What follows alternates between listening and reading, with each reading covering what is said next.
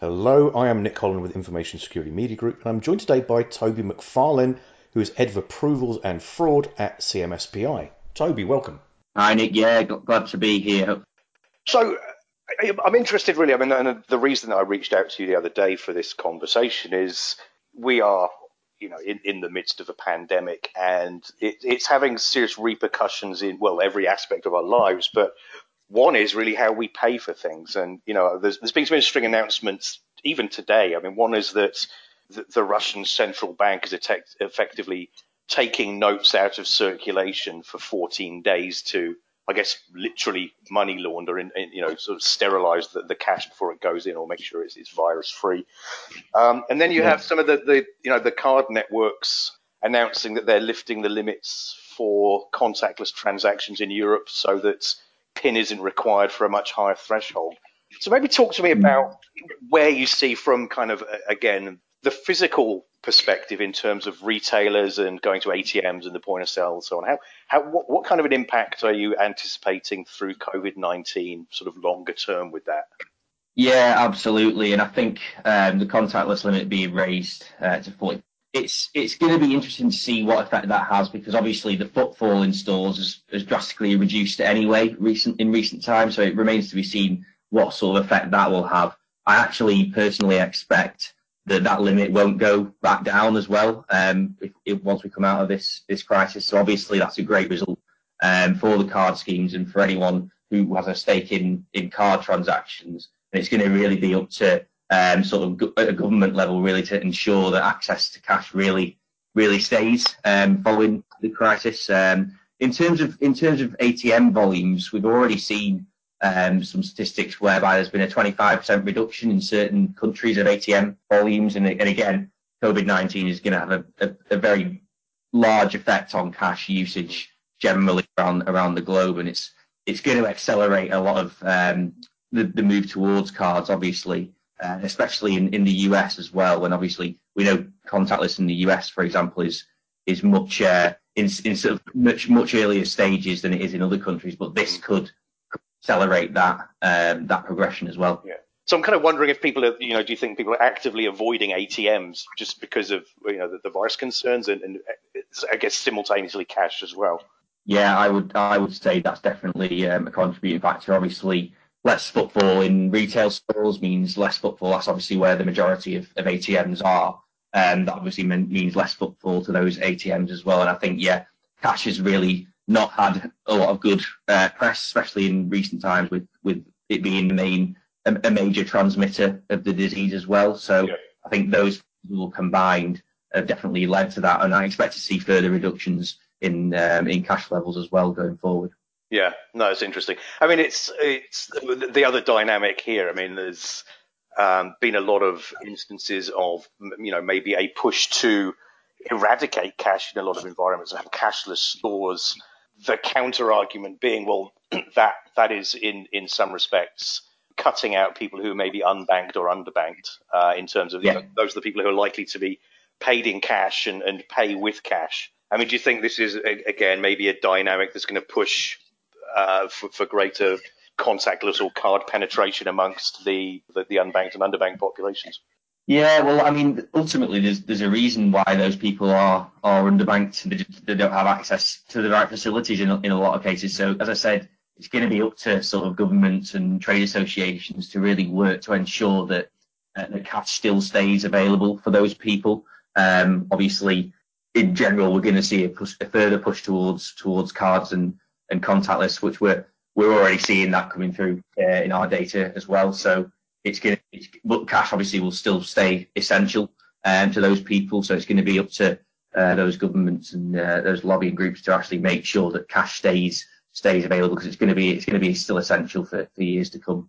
Then, I mean, pivoting a little bit, and we've been talking obviously about sort of the physical world and the physical impact there. We're now in an environment where you know, that is well, the, it's probably the, the largest remote workforce that the planet's ever seen. So, uh, you know, people are clearly skyrocketing in terms of ordering physical and digital goods online. Um, I mean, yeah. we can expect a, a, a fraud spike with that, but are there any specific fraud schemes that you're anticipating based around COVID 19? So you're right that yeah, we were already seeing uh, data um, that we're analysing that there's been a significant shift uh, in retail payments towards e-commerce already. So some of our merchants have sort of seen four times the traffic on a daily basis that they would have they would have seen previously. Now, obviously, that opens up additional opportunities for fraudsters. Obviously, there's there's sort of a there's more to go at. There's a bigger pot to play with, and there's more chance of those fraudsters being able to slip through the net for online uh, transactions. Hmm. Also, customer behaviours are changing as well. So obviously now you've got a lot of people sort of buying products for for maybe family family members who are more vulnerable, um, and obviously there could be issues there with with the fraud rules if the if the address of the, the purchaser doesn't match the address, the delivery address, for example, right. that can lead to to um, to sort of low low approval rates, um, and ultimately could, you know, it's it's something that the the fraudsters can take advantage of, because um, that's often how they'll try and get through. Also, obviously, people are transacting with higher amounts as well, so higher average transaction values, as we know, generally lead to lower approval rates. Um, so merchants need to be really proactive in sort of managing that. And there will be there will be merchants who who already do the majority of their business online will already be set up very well to deal with this, mm. whilst the high street retailers who historically done the majority of their business in store uh, may not be up very well, and they'll be seeing this big spike, and the fraudsters uh, may well target those more vulnerable merchants. I suppose it's it's tempting as well, maybe if you're an online merchant, that you know, in terms of getting that traffic and removing you know cart abandonment, you, you might remove some of the checks and balances like address verification or CVV or whatever. You know, is is that something you're anticipating as well?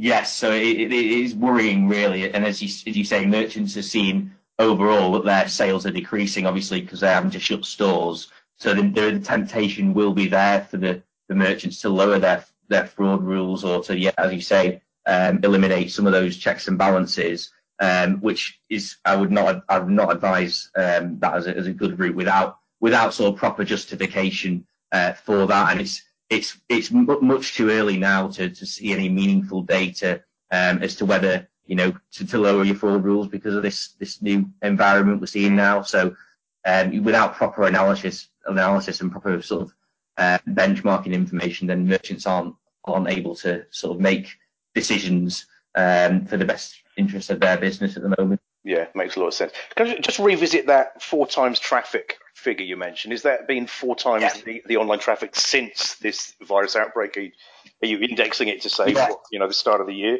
Yeah, so we're, we're seeing obviously daily data from a lot of our clients, daily transaction level data.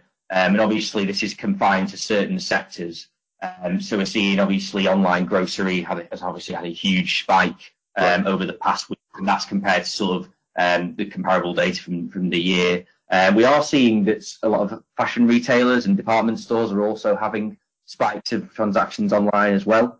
Um, so it's a drastic migration towards that online um, space.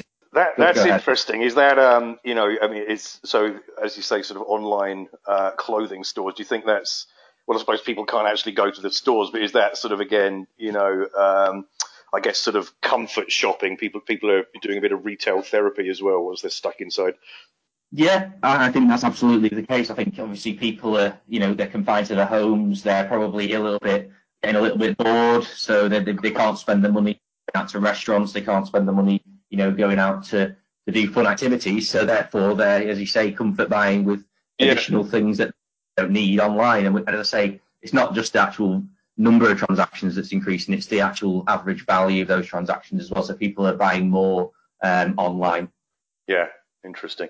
So, I mean, in terms of your customer base, Toby, I mean, what, what would be maybe your three recommendations for retailers that are out there, and and you know this this is a you know clearly you know uncharted territory for them. You know what what would you recommend for them in terms of minimising their fraud exposure?